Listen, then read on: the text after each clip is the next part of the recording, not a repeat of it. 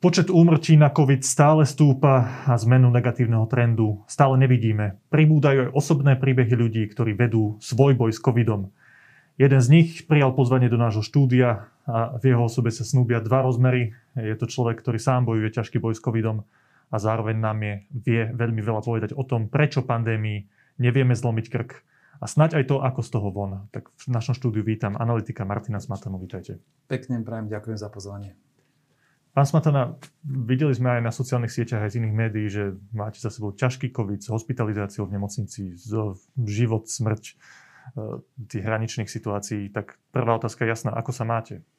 Tak toto je prvýkrát, prvý deň, čo som opustil môj byt na dlhšie ako návštevu samošky, ktorá je päťdesiat metrov od môjho bytu. A, takže sa to postupne lepší. Takže som veľmi, veľmi rád. A, a za to, že som je teda lepší a že v stave som, tak som extrémne vďačný a v tejto forme som sa teda poďakovať všetkým zdravotníkom, ktorí mi, či už mne, alebo ostatní veľmi pomáhajú, lebo proste nemám sa im ako inak zavďačiť, okrem teda toho, toho ďakujem a toho, že sa budem snažiť cez akúkoľvek formu mediálnu čo najviac ovplyvniť ľudí, aby sa správali zodpovedne. Keď som sledoval, ako ste opísali tú vašu celú životnú situáciu, tak celé to začalo úplne zdanlivo nevinnou situáciou. Dodržiavali ste veľmi prísne všetky tie opatrenia, len ste išli niečo podpísať, pätnásť minút ste boli dokonca s rúškom, s nejakou osobou v kontakte a vtedy ste to dostali. Áno, áno, to bolo vždy, keď ku koncu roka sa robia všetky tie zúčtovania a nejaké papierovačky, tak som musel ísť niečo podpísať. Keby som to nepodpísal, tak by sa nejaké platby omeškali pre nejaké, nejaké mzdy, tak som proste tam prišiel, veď najmenej, čo to je jeden podpis. Bola to takáto menšia miestnosť, uzavretá, kde pani sedela a predpokladám, že tam muselo byť strašne veľa aerosolov toho vírusu, lebo deň potom mi volala, že sa otestovala antigenom a bola pozitívna, to znamená, že asi mala veľkú virálnu dávku práve vtedy v sebe. A nemal som svoje pero, tak som si požičal jej a tým som to podpísal. A keďže som, a keďže som si potom ruky vôbec nedezinfikoval, som si sadol do auta a šoferoval asi tridsať minút, tak poznáte to, človek sa pochytá, ani nevie. A keď človek píše s nejakým perom a dlhodobo používa, tak tiež veľa z nás tie perá okusávajú, oslintávajú, čokoľvek. To znamená, že toto je pravdepodobne forma, ktorou som sa ja nakazil. Je pravda, že to štandardné jednodňové rúško, ktoré som mal, ak je v miestnosti, kde je veľká dávka aerosolu a všetko, tak nemusí postačovať. Ale ja si myslím, že som to mal práve týmto kontaktom prenesené na mňa. Čo sa dialo potom? Vy ste sa dozvedeli na druhý deň, že ste boli v kontakte s pozitívnou no. osobou, určite ste ešte nemali žiadne príznaky. Čo sa dialo? Tak som sa nahlásil na pé cé erkový test na teda piaty deň, kde som, keď som ešte prišiel, tak som tiež nemal žiadne príznaky. Normálne som sa cítil úplne bez problému, iba som bol teda doma v karanténe. A akurát, keď som prišiel domov, tak večer už začala, začali prvé teploty. A ja som si pôvodne myslel, že tak tom aj skončí nejaká teplotka, maximálne strata čuchu, nejaké také príznaky, lebo viete, ako sa venujem tejto téme, tak ja som sa sám seba vyhodnotil ako bezrizikový pacient. Som si proste povedal, že pri najhoršom budem mať teplotu, preležím doma pár dní, lebo nemám, nemal som žiaden faktor, ktorý by spôsoboval alebo predikoval, že bude mať nejaký ťažký priebeh.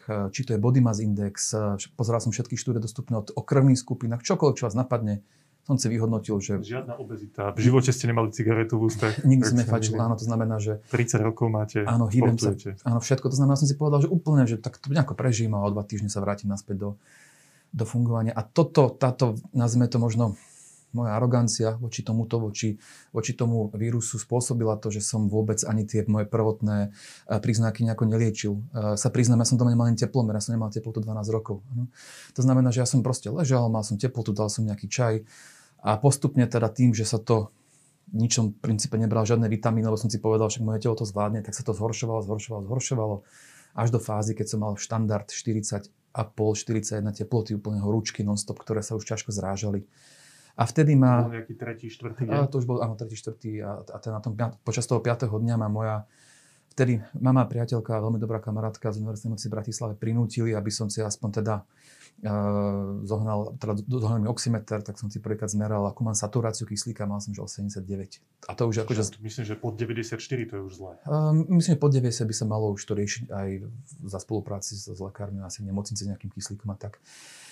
Tak ja som vtedy zavolal záchrannú zdravotnú službu, teda moja priateľka ho zavolala, lebo ja už som bol taký trošku už unavenejší z tých horúček, z toho všetkého. A práve keď ju zavolala, tak to už bol tak štvrtok večer, pred tými piatimi týždňami, tak uh, ja som sa, neviem, čo, čím to bolo spôsobené, ja som sa normálne že zlakol, že idem do nemocnice. Áno. Uh, pravdepodobne sa mi strašne veľa adrenalínu vyplavilo a ja v priebehu hodiny, kým obvolala a sanitka prišla, mne sa zrazila teplota, mne sa opravila saturácia, ja som zrazu mal znova chuť, akože jesť, konzumovať potraviny. Som sa cítil dobre. Akurát, keď prišli, normálne ja som, ako keby ma vymenili. To znamená, že prišla záchranná zdravotná služba, by ma v princípe pozreli a zobrali do nemocnice. A ešte nakoniec ma aj zvozili, že takýmto ľahkým caseom a pacientom netreba, že ako sme presvedčili operačné stredisko, aby po mňa prišli. Zatvorili dvere, za pätnásť minút som bol tam, kde som bol predtým. Proste to bola, neviem, čo som sa tak strašne zlakol a ten adrenalín ten, tento šok spôsobil, ale to bolo, to bol bizar, to bolo ako z rozprávky, to, tomu by som neveril, že toto je možné. Tak pochopiteľne to bolo hlúpe, ich znova volať, tak priateľka nas, nasadla do auta a zaviezla ma teda do, do nemocnice, do, do Ružinova, kde si ma teda už nakoniec aj ponechali. S tým, že keď si ma tam ešte ten prvý večer akože nechali, ja si pamätám, že ja som sa ešte ospravedlnil pánovi primárovi Lašanovi, ktorý na tom plúcnom je, že tam som a že blokujem posteľ, lebo ja som sa stále cítil, že to je proste, že sa to zlepší, to je iba nejaký, nejaký náhodný stav. Vtedy som nemal problémy s dýchaním, také nejaké veľké, proste ja som myslel, že to je spôsobené zo stresu, alebo z tých horúčok, alebo z niečoho a keby som tam ten deň nešiel, tak je veľká pravdepodobnosť, že možno by som tu už ani nebol. Takže som veľmi vďačný aj tým, že mi moja, moja blízka rodina, kamaráti, priateľ ma tam proste prinútili ísť a riskovali to, že potom priateľka musela byť v karanténe a iné veci. Takže za to som veľmi vďačný. Takže do nemocnice ste sa dostali nejaký piaty šiesty deň? Tak to bolo? Áno, na, na ten šiesty deň myslím, že to bolo. Áno, tak, tak. šiesty deň, áno. Ja myslím, že tie zlomy tam prichádzajú ten siedmy až desiaty deň. Vtedy sa ten zdravotný stav vie veľmi radikálne a veľmi rýchlo zhoršiť. Tak, tak. Takže ste ležali na oddelení. A čo sa stalo? Tak uh, umiestnili ma, ja som bol na izbe ešte s jedným kolegom. Sme boli na dvojizbe, tam také celý majú, tak som bol taký rád, pochopiteľne dali mi všetku liečbu, ktorú bolo treba, lebo tie horúčky som stále mal. Snažili a... sa znižiť tie horúčky, áno, áno. Ako posilniť tam... imunitu nejakým spôsobom tak, asi? A dýchal som vtedy štandardný kyslík, čo sa človek proste prikladá. Normálne, aby proste mu ľahšie dýchalo. Ja som mal ten najbližší deň, dva také, že pomerne stabilné, práve, že tá horúčka nejako, nejako, nejako oscilovala hore-dole, ale až na ten, na ten tretí deň, čo tam bol hospitalizovaný, sa mi že výrazne pohoršilo. Nakoľko sa zistilo, že už aj v plúcach mám pomerne veľké, veľké zmeny. A zistil som to teda pri troch uh, situáciách. Prvá situácia bola taká, uh, že som sa, keďže ja som väčšinu dňa ležal, lebo v princípe tam v horúčkách, unavený po liekoch, tak človek ani často nevie, že ako ten čas beží. Mi to veľmi rýchlo celé ubehlo. Mne tých deväť dní ubehlo možno ako, ako deň, tak rýchlo mi to ubehlo. Ale si pamätám, lebo uh, s mojím spolubývajúcim, ktorý mal myslím, že štyridsaťštyri alebo štyridsaťpäť rokov vtedy, teda mal, tak uh, sme sa ešte bavili, že ako nám naše mami, napriek tomu, že sme veľkí a sme to dospelí, stále vstupujú do životov a snažia sa nám pomôcť. Sme sa akože v dobrom bavili o tom.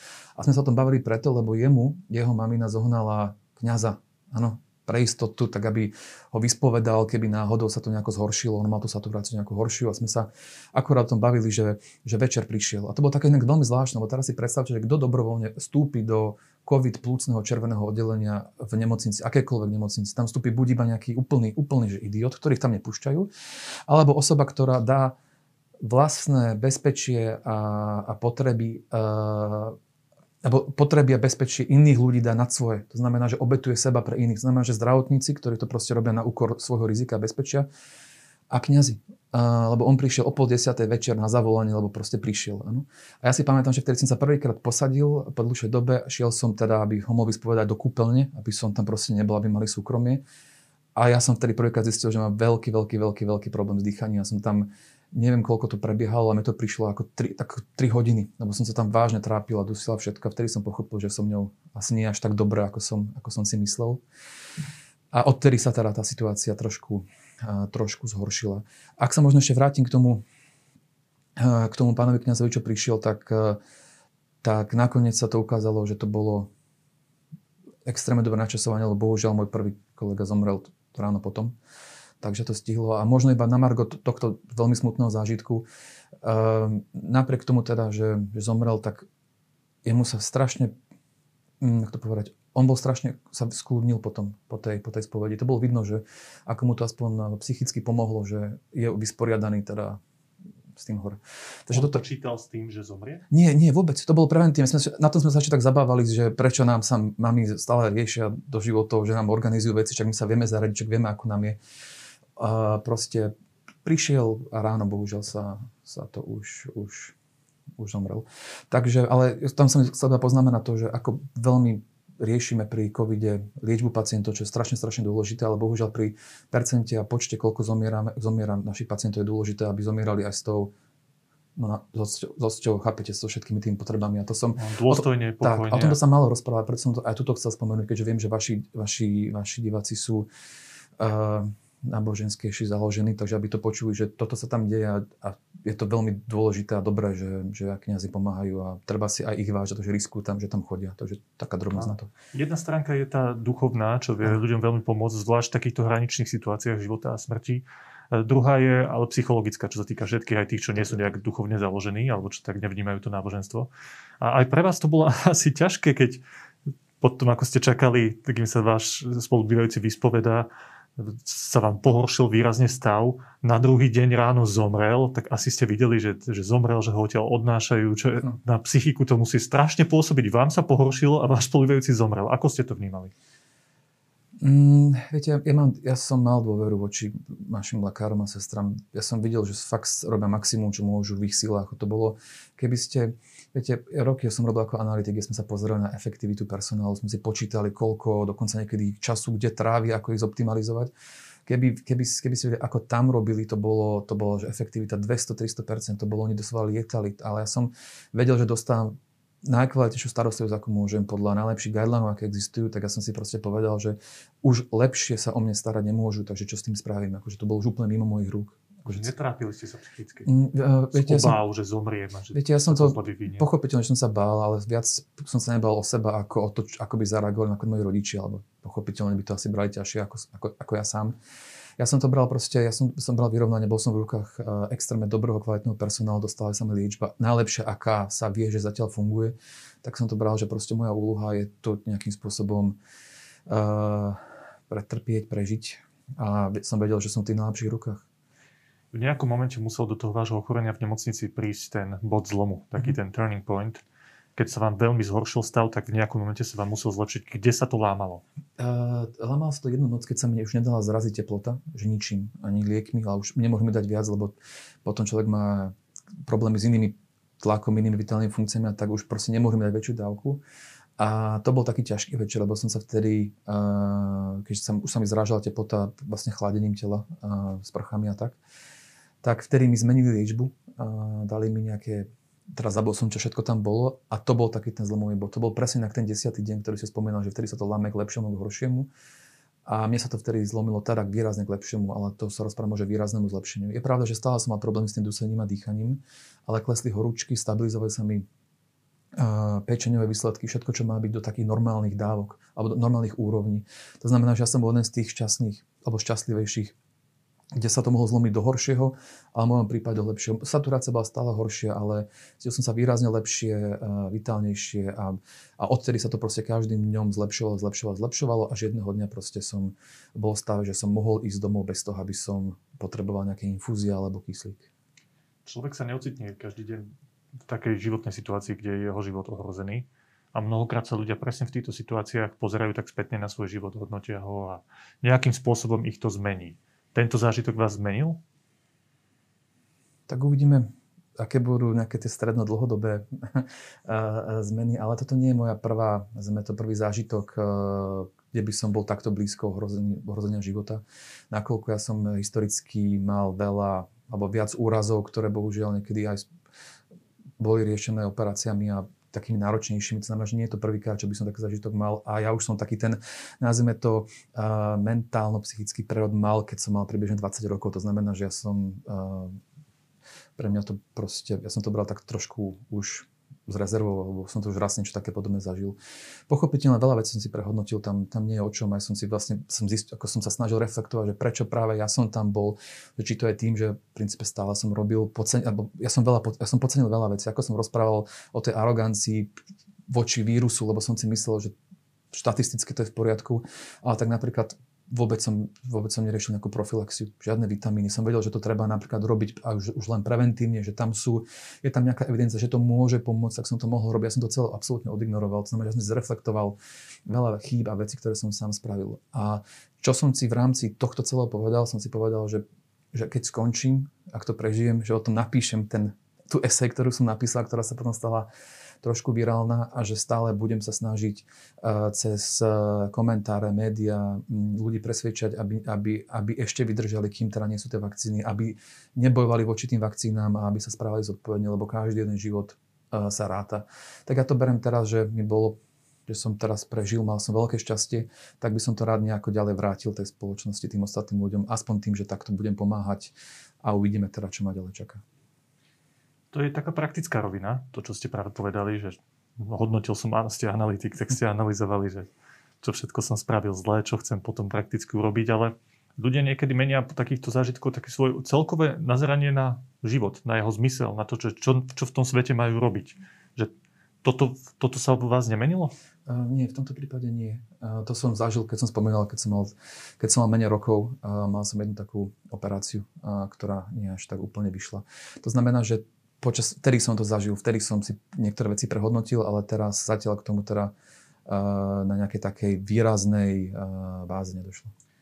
Dobre, dôležitá otázka, tá je zase praktická. Mnoho ľudí zažíva v niečom podobné veci, aj keď v iných intenzitách ako vy, a to je tá post-covidová liečba. Keď skončí tá akutná časť, potom nasleduje ten long covid. A, a mnohí ľudia riešia, že ako sa s tým vysporiadať. Tak chcem aj z také vaše praktické skúsenosti, aj z toho nazerania na naše zdravotníctvo, na to, čo môžeme v tejto chvíli využiť, sa vás opýtať, aký je váš pohľad na tú následnú liečbu po covide. Mnoho ľudí to naozaj rieši. Viem, že v Českej republike napríklad vznikli tie covidové centra, kde sú špecialisti, ja neviem, zo šiestich, siedmich odborov rôznych medicínskych. A vedia toho pacienta, ktorý tam príde ambulantne počas dňa, viacerí odborníci, kardiológ, ja neviem, expert na pľúca, expert na cievy, ho vedia prehliadnúť, spraviť mu tie komplexné vyšetrenia, pokiaľ viem, my nemáme na Slovensku ani jedno takéto komplexné post-covidové centrum. Ako sa pozeráte na tú liečbu? Čo robíte vy a ako by to malo vyzerať? Podľa aj vašej osobnej skúsenosti.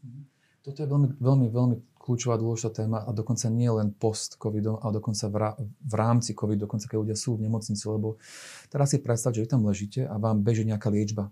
Nie ste ešte na ventilátore, lebo to znamená, že ešte sám dýchate, takže ešte nie, nie ste na áre, kde by ste boli v stálym dohľadom lekára a sestry.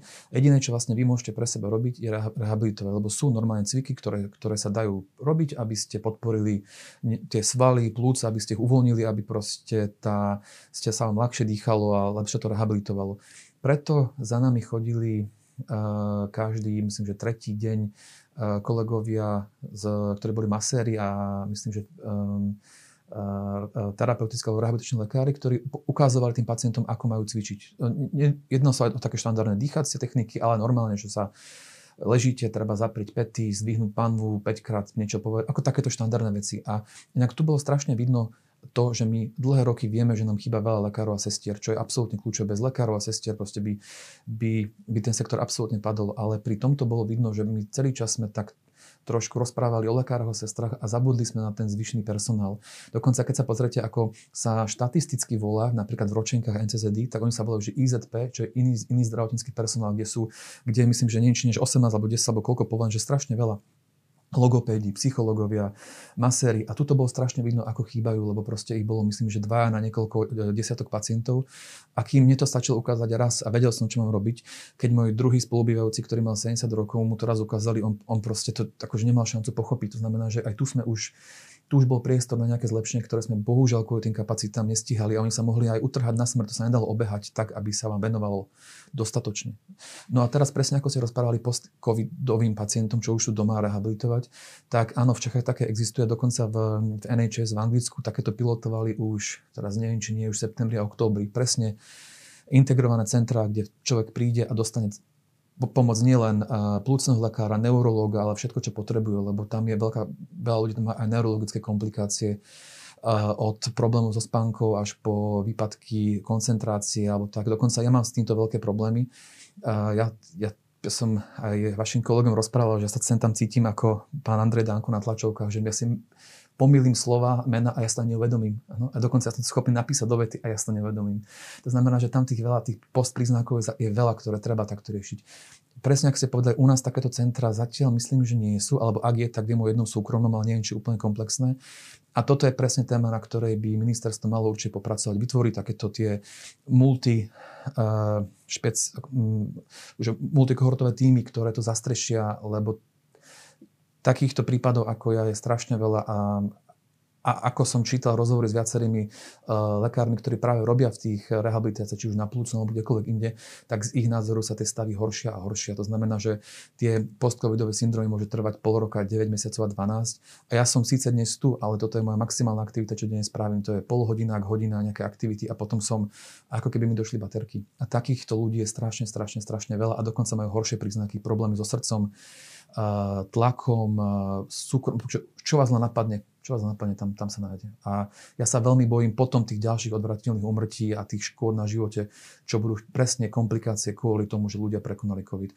A preto ja nerozumiem ľuďom, ktorí to spochybňujú, alebo sú, si povedia, veď nejak to pre, prekonám, chrípočka, alebo ľudia, ktorí povedia, že ja si nedám vakcínu, lebo ak je alternatíva toto, čo, čo, čo hrozí, tak to, to, to, ja to ne, nemám ani slova pre takých ľudí, čo toto riskujú.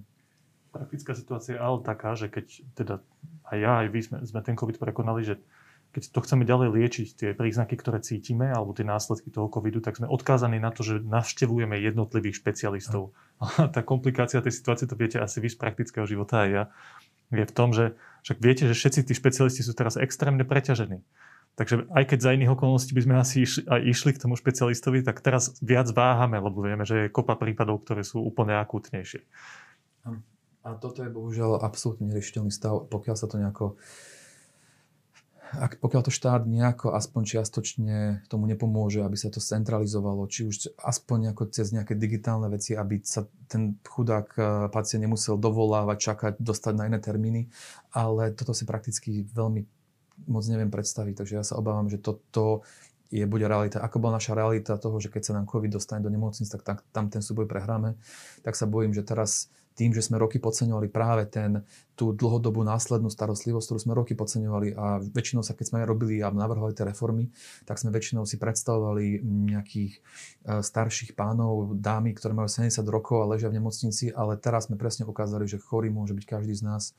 Len, len sa na to nemyslelo, ale obávam sa presne, že tak, ako sme zlyhávali v nemocnicách, tak, tak teraz sa budeme veľmi, veľmi, veľmi trápiť v tej rehabilitácii. Budeme mať pár možno takých centier excelentnosti, ale pri tých počtoch ľudí, ktoré máme uh, v nemocniciach, alebo to prekonali bez nemocnic, ale stále majú ťažké, ťažké syndromy, to bude extrémny nápor, ktorý nám potrvá možno roky, kým nejako sa, nejako sa spracuje a vyrieši. To máte asi pravdu, lebo keď som pozeral na to číslo ľudí, ktorí to už prekonali, pamätáte si, to je skoro štyristo tisíc dnes. Môže, tých oficiálne registrovaných byť, ľudí, ktorí už prekonali COVID. Viem, že to blížilo vysokým percentom, takže to už... Áno, áno. Áno, to znamená, že, že to budú tisíce ľudí, ktorí z toho množstva tých štyristo tisíc teraz, tak, a to ešte tam je nejaké množstvo ľudí, ktorí nie sú oficiálne registrovaní, ako tí, čo tak, prekonali tak, tak. COVID. A ono to môže skončiť tak, ako to je teraz dnes, keď si niekto zlomí nohu, tak nie každý chodí sa rehabilitovať. A je pravda, že pri zlomené nohe, tak no, áno, hrozí, teda čo nám hrozí, keď si zlomíme nohu a zle rehabilitujeme, že budeme zle došlapávať, to znamená, ak sa došlapávame, tak sa mi budú vyosovať e, panva, to znamená, že o desať rokov možno mi budú musieť robiť transplantáciu, no? Alebo nejaký klb meniť. A tak, toto presne hrozí aj pri, pri zlom, zlom rehabilitácii covidu, že môžu potom vzniknúť nejaké problémy s plúcami, srdcom, inými, iné neurologické problémy, ktoré ešte si neuvedomujeme, lebo to je nová, nová ochorenie, nevieme, čo nám hrozí, ale tá, myslím si, že tá analogia práve s tým, s tou zlomenou nohou je podľa mňa taká hrozivá, lebo ak to hrozí, že tým, že teraz podceníme tú rehabilitáciu, čo podceníme, lebo nemáme kapacity, tak aby sa nám znova nestalo, že o, o päť, o desať rokov znova a stále budeme dominovať štatistiky odvratiteľných úmrtí kvôli tomu, že náš systém teraz zlyhal. Dobre, pán Šmatana, nechcem vás už dlhšie trápiť, len veľmi krátko sa chcem dotknúť toho, čo sa tu deje, lebo som si všimol, že vy už ste aktívni aj v tej vašej analytickej oblasti. Len úplne kratučká podotázka ešte späť k tomu. Podarilo sa vám, alebo dalo sa vám vôbec, že na ten čas, keď ste boli chorí, nepozerať sa na seba trošku aj na, ako na taký objekt vášho vedeckého, analytického záujmu? Analyzovali ste sám seba, keď ste ochoreli?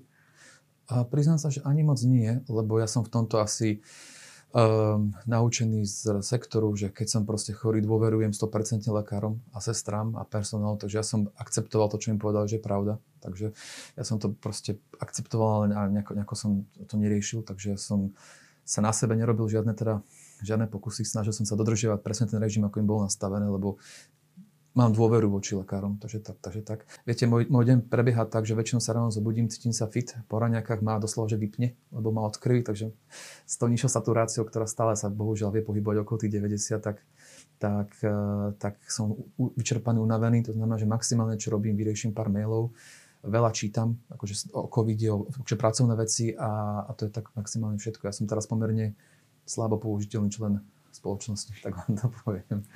No ale ja v každom prípade čítam tie vaše analýzy na Facebooku a sú veľmi zaujímavé. Nedávno som tam narazil na jednu, jednu vec, ktorú som sa sám seba ako novinár pýtal.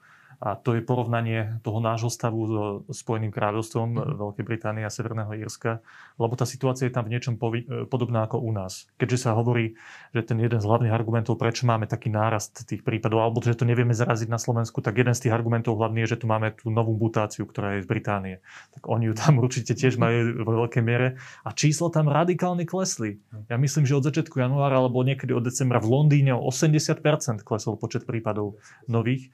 A chcem sa vás teda opýtať, viem, že vy ste to, to máte dosť načítané, však ste aj žili v, Spojených, v Spojenom kráľovstve, že keď vidíte situáciu u nich a u nás, kde je ten rozdiel? Lebo je tam veľa podobností v tom, ako sme sa k tej pandémii postavili. Máme tú britskú mutáciu, oni ju tam majú. Zaviedli lockdown začiatkom januára, my takisto. V čom je teda rozdiel? V čom sa vieme poučiť od Británie? Kde sa to zlepšilo? Tak, takto, tieto komparatívne analýzy medzi krajinami sú väčšinou veľmi hrubé a hypotetické, lebo aj u nás sme si všimli, že niekedy malý detail, uh, inak napísaná legislatíva, alebo jedna dobrá alebo zlá tlačová beseda vie rapidne zmeniť uh, veľkú časť toho, ako prebieha šírenie tej, uh, toho ochorenia, alebo zlomiť dokonca celú tú krivku. To znamená, že tie komparatívne analýzy treba brať takým nadhľadom, že asi to môže byť jeden z faktorov. A keď som sa pozeral na tie faktory, tak myslím, že boli štyri alebo päť takých hlavných. Uh, prvý faktor, alebo prvý taký veľký rozdiel bolo, že keď sme sa pozreli na na to, ako v Anglicku a v Británii klesla mobilita. To znamená, že napriek tomu, že sme mali podobné opatrenia, tak i mobilita, ako sa ľudia hýbu, klesla uh, výrazne viac. To znamená, že keď napríklad v, v Anglicku uh, klesla mobilita do práce, to, že to, ako sa my hýbeme, dáme tomu okolo tridsať percent, u nás to bolo iba polovička, že akých šestnásť percent. Počkajte, a tie opatrenia v Británii sú také, že nezatvorujú tam fabriky, že tiež to je podobné to, sú veľmi podobné ako u nás. Veľmi podobné. V niektorých opatreniach sú prísnejšie, niektorých sú benevolentní. Napríklad pod, môžete tam ísť vo väčšej skupinke napríklad na pohreb alebo na kar dokonca. To znamená, že závisí od, od toho a Veľká Británia, každá jedna krajina má trošku iné opatrenia, väčšinou najviac referujem na Anglicko, lebo to Anglicko mal, mal najpodobnejšie a zavedlo to štvrtého januára, takže podobne ako my, keď sme to sprísnili k prvému, takže preto som používal najčastejšie to Anglicko.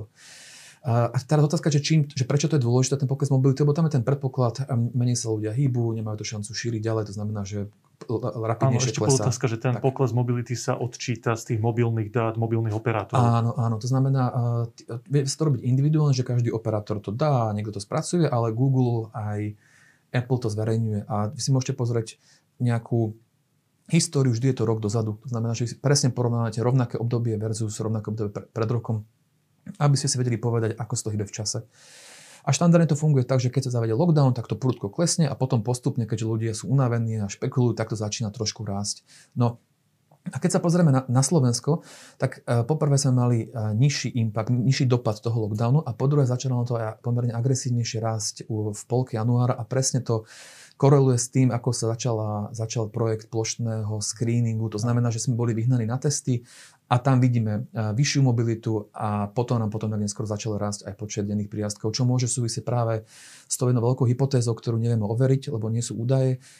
Tým, že sa chodíme teda plošne testovať, rastie mobilita, ľudia menia svoje správanie, keď majú negatívny test, viac riskujú, čo potom sa neskôr prenáša aj do, do navyšovania počtu denných prírastkov. Je to hypotéza, ale keď sa pozeráme či už na Anglicko alebo na iné krajiny, ktoré zlomili tú krivku, Portugalsko, Írsko, mnohé iné, tak napríklad oni tam oni nepodmieňovali uh, aktivity alebo voľnosť ľudí tým, že mali test. Proste nemôžeš ísť alebo môžeš ísť. My sme mali, môžeš ísť, ak máš napríklad test. A toto bol prvý veľký rozdiel. To je iba hypotéza, dokázať to nevieme, ale je to také, keď porovnáme... Ale je to veľmi, veľmi vážna vec, ak to je pravda. Hypotéza teda je, že keby sme nemali um, plošné testovanie, na ktoré veľmi pán premiér tlačil, keďže sa mu zdá, že to je dobrý nápad často testovať antigenovými testami, tak keby sme nemali plošné testovanie, tak možno to už máme tú krivku zlomenú. Však ten vývoj po troch týždňoch v januári tuším klas...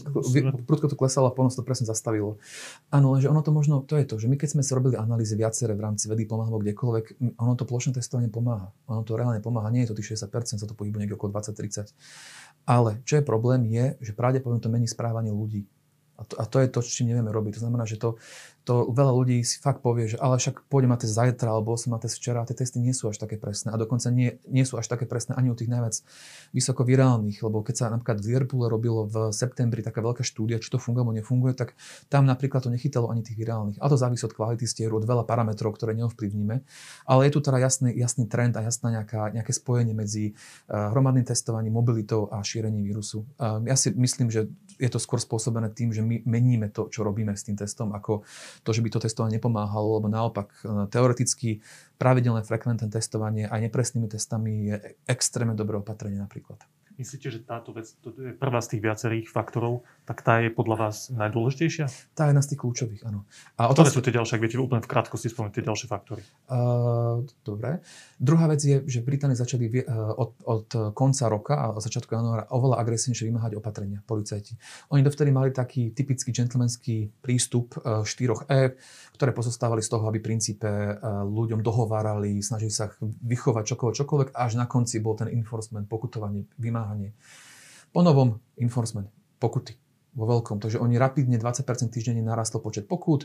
Uh, počas toho, ako im klesala incidencia, to znamená, že bolo vidno, že sú aktívnejší a toto sa považuje ako za jeden z tých tiež dôležitých pilierov toho, uh, že ten lockdown zabral. Dobrá správa je, že aj u nás po novom roku začali viac vymáhať, respektive posledné dni začali viac vymáhať uh, opatrenia a ja som spravil také porovnanie uh, týždň, uh, čísel k prvému pardon, jedenástemu februáru a k osemnástemu februáru, lebo to sú v dispozícii dva takéto body. A medzi, tými, medzi týmto týždňom došlo priemerne k dvanásť percentnému dennému nárastku počtu nejakých sankcií alebo pokút. To znamená, že aj u nás sa už, už uh, kolegovia z polície snažia viac pokútov. Stále to nie je na tej úrovni ako Británia, ale je to dvanásť versus dvadsať percent, keď to viem tak zhruba. Tak, tak, tak, ale je to, poprvé to, nedá sa to presne porovnať jedna jedné, pochopiteľne je to iba týždňový trend, ale uh, ak si pozrite, aj včera boli v správach, v, tak, v takmer každom médiu bolo, že kde stoja, že pokutujú, dohovárajú, riešia a to je kľúčové, lebo tam je zasa hypotéza, že keď čím viac sa kontroluje, tým viac sa pokutuje, tým viac sa ľudia boja alebo to neriskujú a tým viac sa dodržujú opatrenia. Keď proste, ja chápem, že u nás je ten problém, že veľa ľudí proste tie opatrenia dodržiavať už nemôže, lebo proste majú finančné problémy a proste by neprežili, tak vedomé porušujú opatrenia. No bohu, bohužiaľ, to je, to, toto je ale problém toho, že sú zle, kompen, mám zle nastavené tie sociálne alebo ekonomické kompenzácie. No? Ale toto nie je problém pánov policajtov a je to tak ťažko riešiteľná situácia, taký začarovaný kruh, ale za to polícia nejakým spôsobom nemôže. A keby sa tie opatrenia lepšie dodržiavali, tak by sme teraz nemuseli mať kolegov, možno vedcov s pánom premiérom, ktorí riešia čo, ako, kedy sprísniť. Ja viem, že sa to ľahko hovorí, ťažko realizuje, obzvlášť keď ľudia sú už na, často na hrane svojich finančných možností, ale, ale psychických. A psychických, ale bohužiaľ vidíme, že v Anglicku to pomohlo, ale je práve, že v Anglicku mali lepšie tie, tie ekonomické podpory pre ľudí. Áno, ďalší faktor je asi komunikácia. Áno, tým samozrejme. Lídrov, áno, áno. To veľkým spôsobom vplýva na to, že ľudia vidia nejaké svetlo na konci tunela a že si povedia, OK, tak ešte tak sa hecnem mesiac, budem to dodržiavať striktne. Verím, že títo ľudia majú dobrý úmysel a že to funguje. U nás je to tá komunikácia predstaviteľov štátu asi problematická. Tak to asi všetci takto vnímame a pozorujeme. A toto je taká, taká, taký, taká pekná ilustrácia, lebo ak si pamätáte Borisa Johnsona, premiéra, tak on... On, keď začala pandémia, on, on tak trochu zľahčoval. Ak si pamätáte, on na začiatku povedal, že tak nebudú žiadne opatrenia. Potom, všetci že bu- sa premoríme. Všetci sa premoríme, potom vravel, že tak ochraňme iba starších, tých zavríme, doma ostatní si žijeme. Potom skončil on, ak sa nevím, na Írske s covidom, odtedy si to rozmyslel. A pred dvoma týždňami mal také veľmi silné vyhlásenie, keďže aj u nich tlačili člena parlamentu a viaceré strany, že otvorme, otvorme, tak on povedal také, že uh, data not dates. On povedal, že chcem vidieť jasné dáta, nie termíny, bez toho sa nerozhodneme. To znamená, že mal jasnú komunikáciu, ktorú predtým uh, prebehol so všetkými internými hráčmi a potom spoločne sa vydali jasné stanovisko s termínami na základe údajov a dát. A toto je taký tiež veľký rozdiel. Komunikácia, ktorá vychádza z, z údajov, analýz, najlepších praktík. A ja preto, ja viem, že som väč- väčšinou optimista v tomto a veľa ľudí mi to aj pri pripomína na Facebooku. Verím, že stretnutie, ktoré teraz prebehlo pána premiéra, dopadne presne takto. Data no dates na základe faktov, informácií a že nás prekvapia opatreniami, ktoré, ktoré trošku pomôžu s tými chybami v tých opatreniach a čo skoro nás navedú, aby tá krivka znova, znova, znova ďalej padala. Ale tam je jeden nevyhnutý predpoklad, ktorý u Borisa Johnsona vidíme jednoznačne a to, sa, to je osobnostná vlastnosť toho lídera, ktorá sa volá sebereflexia nejaká.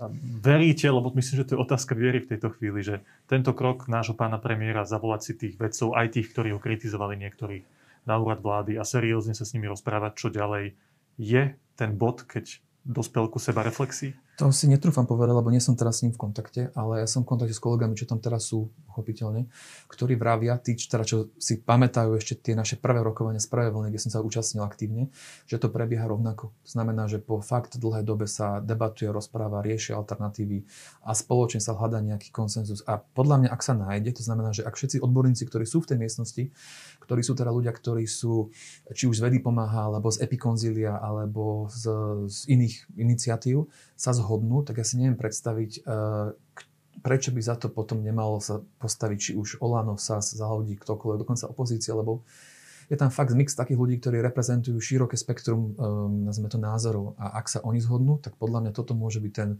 zlomový bod pre túto pandémiu, že konečne, ako počas prvej vlny, budú znova všetci stáť na jednej tlačovke. Možno si pamätáte, ako my sme stávali vzadu za pánom premiérom, až tak sme uvažovali, čo nás to udrží. Ja som mal vždy veľký strach, že keď som bol ja, pán profesor Krčmery a Janko Mika, že čo to nezlomil, lebo to je drevené pódium, nejaké také, neviem, dočasné pôvodne. Takže ale podľa mňa, ja, som, ja pevne v to verím, že toto sa stane, že nás čoskoro čaká tlačová beseda, kde znova budú tí odborníci za pánom premiérom a nebude to tlačovka pána premiéra, ale zástupcov všetkých strán a spoločne to dajú. Lebo toto je presne to, čo nám chýbalo. A ten spoločný, spoločný postup. Možno som naivný, možno som väčšiný optimista, ale verím, verím, verím, lebo alternatíva k tomuto je iba, že absolútne tvrdý lockdown na štýl Wuhanu, alebo fakt mať tisíce, ak nie desať tisíce mŕtvych, čo si neviem, ja si neviem predstaviť, čo potom ľudia správia, veď to a tisíce ľudí, ktorí proste budú žiť biede, no, a to je, to je neakceptovateľné. Áno, však určite všetci dúfame, že keď sa tam postavia na to pódium, tak sa nezlomí to, to pódium, ale tá krivka. Tak, presne, presne, presne. Hej, ale úplne posledná otázka, keby ste tam vy teraz boli? Um, za predpokladu, že teda ten tvrdý lockdown neprichádza do úvahy kvôli tomu, že to ani iné krajiny zaviedli a tie, ktoré boli úspešné. Tvrdý myslíte, že aj fabriky sa áno, áno, áno, áno, áno. A, tak vieme, že sú oblasti, ktoré napriek tomu, že boli nedávno opustené alebo nejakým spôsobom zregulované, treba opraviť. Ja osobne napríklad by som naspäť zavrel školu na tri týždne minimálne. Pred nástupom... A to hovorí človek, ktorý pomáhal ministrovi školstva spraviť stratégiu návratu do škôl, takže asi ano, viete, o čom hovoríte. Ano, a to na tri týždne by som vrátil, pred nástupom do škôl by som deti povinne otestoval. Rovnako stratégiou žije napríklad Anglicko a viaceré iné krajiny, kde pred nástupom detí ich ešte otestujú. Áno, tá toto... stratégia je samostatná dlhá téma. Tak, tak, tak. Takže toto je, toto je prvá oblasť. Um, Podobne ako navrhli kolegovia, ale to už bolo komunikované verejne, by som výrazne podporil teda pé cé er kapacity, sledovanie, trasovanie, uh, sekvenovanie uh, máme na úplne mizernom percente, čo je absolútne kľúčové, aby sme teda reálne vedeli, že s čím konkrétne bojujeme. To znamená, že toto by som výrazne podporil, ja by som výrazne zredukoval antigenové testy. Uh, možno by som zvážil aj uh, úplnú, úplnú zmenu formy ich využívania. Je pravda teraz, že, že ich robíme niekoľko, myslím, dvesto tisíc denne priemerne, ale keď sa pozrieme, koľko oni zachytia pozitívnych, koľko pé cé er zachytia pozitívnych, tak pé cé er robíme desať pätnásť a zachytia rovnako ro, podobný počet pozitívnych ako dvesto tisíc antigenových no, testov. Tam to je, že nejakých dvadsať percent tak, zachytia pé cé er a dve percentá to, zachytia antigen. Čiže výrazne by som zmenil tú, tú, tú taktiku, ako postupujem s antigenovými testami a, a nepovolil by som teda tú možnosť, že máš test, môžeš fungovať, aby som nedal tieto výnimky.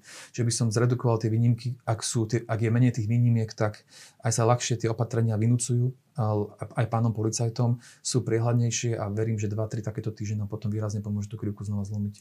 Prvý, prvá pointa, to súvisí s tými britskými opatreniami, zníži sa mobilita. Áno, keďže nebudeme mať antigény, keďže nebude toľko výnimiek, keďže ľudia nebudú mať ten pocit, som negatívny po antigéne, čo môže platiť deň a môžem sa týždeň hýbať. To môže aj po pé cé er, ale akože kľúčové presne tak, aby sa, aby sa zmenili tie výnimky, aby sa nezneužívali tie antigenové testy na to, však zajtra pôjdem, pozajtra pôjdem a aby keď toto spravíme, znížili tú mobilitu ešte, aby sa to teda podporilo aj nejakým socioekonomickou kompenzáciou, pochopiteľne ekonomickou. Ano. Dve veci. Školy, to ste spomínali, ale fabriky nezatvárať, nech tá ekonomika, tá najväčšia, šlape ďalej. A v tom prípade, a toto je presný priestor, kde sa dajú tie antigenové testy využívať, lebo tam sa dajú často uh, realizovať. Tak ja by som sústredil toto, uh, síce nepresné, ale testovanie, ktoré sa dá spraviť na mieste často, presne na takéto oblasti, kde vieme, že ten vírus sa šíriť dá.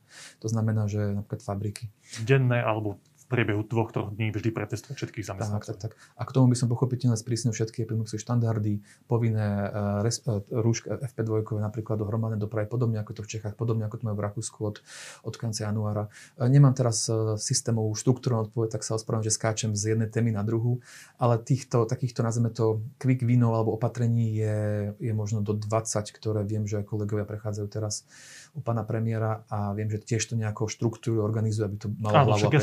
Tiež pýtam tak nesystematicky. Ale, áno, ale chcel som sa len na dve veci opýtať. Tie fabriky teda by sa podľa vás nemali zatvoriť, ale práve tam by sa mali využiť tie antigény. A druhá vec, o ktorej sa hovorí, sú nejaké prísnejšie opatrenia na hraniciach. To má logiku? Áno, takto samozrejme, ale treba povedať jednu vec, že väčšinou my sme teraz väčšie riziko pre ostatné krajiny ako oni pre nás. To treba si povedať, že my sme pre nich tá červená. Takže že rozumiete pochyby... Nemcom, že... Áno, rozumiem, rozumiem. Uh, takže určite uh, ochrana tých hraníc, to je niečo, čo sme, keby sme tak možno nepovolili v, v septembri alebo po lete, tak tá situácia teraz je tu úplne iná, ale ja súhlasím s tým, že sa aj sprísnila karanténa, aj že by sa mala znova aktívnejšie vymáhať a ak teda neviem vymáhať, tak normálne naspäť štátnu karanténu, to znie akokoľvek rozne. Ale ak sa nám podarí ten vírus potlačiť, tak potom bude kľúčové chrániť práve tie hranice. Ale toto sú viacero opatrenia, ktoré viem, že na stole sú, lebo už sa aj verejne komunikovali a ja presne preto verím, že teraz tí vedci, čo robia, oni ich prechádzajú, precizujú a nejakým spôsobom ich systematizujú, aby teda to malo hlavu a petu, aby sme to pochopili. Ale kľúčové, ako ste povedali, je, aby sa znížila mobilita a, a aby sme nezneužívali testovacie kapacity a nemenilo to práve naše správanie, ktoré pravdepodobne spôsobilo uh, veľa nakazených. Dobre, pán Šmatana, posledná otázka. Uh, praktická k životu ľudí na Slovensku. Ten lockdown na tie dosť prísne opatrenia, aspoň na papieri, trvajú u nás už dlho. To je október, november, aspoň ja tak subjektívne vnímam. Viem, že sa menili tam všelijaké tie nuancy, sprísňovanie, uvoľňovanie a tak ďalej, ale trvá to november, december, no štyri mesiace minimálne. S nejakými malými zmenami, väčším, menším. Toto je obrovská nápor, obrovský nápor na ľudskú psychiku. To málo kto, aj keď naozaj chce znižovať tú mobilitu, už zvláda. A chcem od vás teraz počuť, ak niečo také máte, už ste spomenuli pár optimistických vecí. Tak keď sa pozriete na tú najbližšiu budúcnosť, že ak sa máme upnúť na nejaký bod, aby tá naša ľudská psychika dokázala zvládať celý ten nápor tej pandémie a chyby vlády, zlú komunikáciu vlády, a tak k čomu sa vy tak upínate? Že toto môže byť ten bod, keď výraznejšie pocítime, že sa môžeme slobodnejšie hýbať a trošku ten život prežívať tak plnohodnotnejšie, ako to bolo kedysi v niektorých oblastiach. Pre mňa osobne sa napríklad pozerám na to, že OK, že od dva mesiace, od mesiaca potom máme Veľkú noc, bude teplejšie, znova to klesne ako pred rokom a si hovorím, že OK, možno ešte vôbec nebudeme za pandémiou, ale je to taký bod, na ktorý sa dokážem sa chytiť a pozerať sa tak veselšie dopredu. Vy máte takýto nejaký bod? Bohužiaľ nemám. Ja som pôvodne mal tento bod a bol Bol to Valentín, respektíve tento týždeň a to som uh, tak optimisticky povedal začiatkom januára v jednej televízii, keď som bol aj s matematikom Rišom Kolárom. Práve v tej sme už boli v tej padajúcej forme krivky, vyzeralo to, že presne kopírujeme Portugalsko, Írsko, Anglicko, ale sme sa stali na pol ceste a potom sme začali teraz stagnovať a možno teraz trošku aj raz, takže ja si to netrúfam povedal presne, ako ste povedali. Ľudia sú unavení a vedia a to, ako sa správajú a to, ako sa musia správať, je ťažko, ťažko predvídateľné. A preto, a viem, že som ako nejaký pokazený gramofón, ale preto je to kľúčové, aby vedci s pánom premiérom sa dohodli, aby vystúpili ako celok odborníci aj politici na jednom pódiu. Lebo iba takto ľudia uveria, že to proste myslia vážne a nenahrávajú si politické body. A toto je to, čo nám chýbalo a v iných krajinách skutku väčšine prípadov bolo. Pán Šmatana, ja vám veľmi pekne ďakujem. Myslím, že to boli pre vás aj tak osobne ťažké minúty z hľadiska fyzického zvládania. Tak tých posledných päť by bolo takých na hrane. Tak ešte, ešte raz vám pekne ďakujem a prajem vám naozaj pevné zdravie, ak sa to teraz dá takto povedať. Ďakujem a ja som veľmi rád, že to mohlo byť a porozprávať pre vašich divákov, že čo som zažil a pevne, pevne verím, že, teda, že, že aspoň niekomu sa to prihovorí a napriek tomu, že je to ťažké, napriek tomu, že to dlho trvá, že to ešte pár teda tých týždňov vydržíme.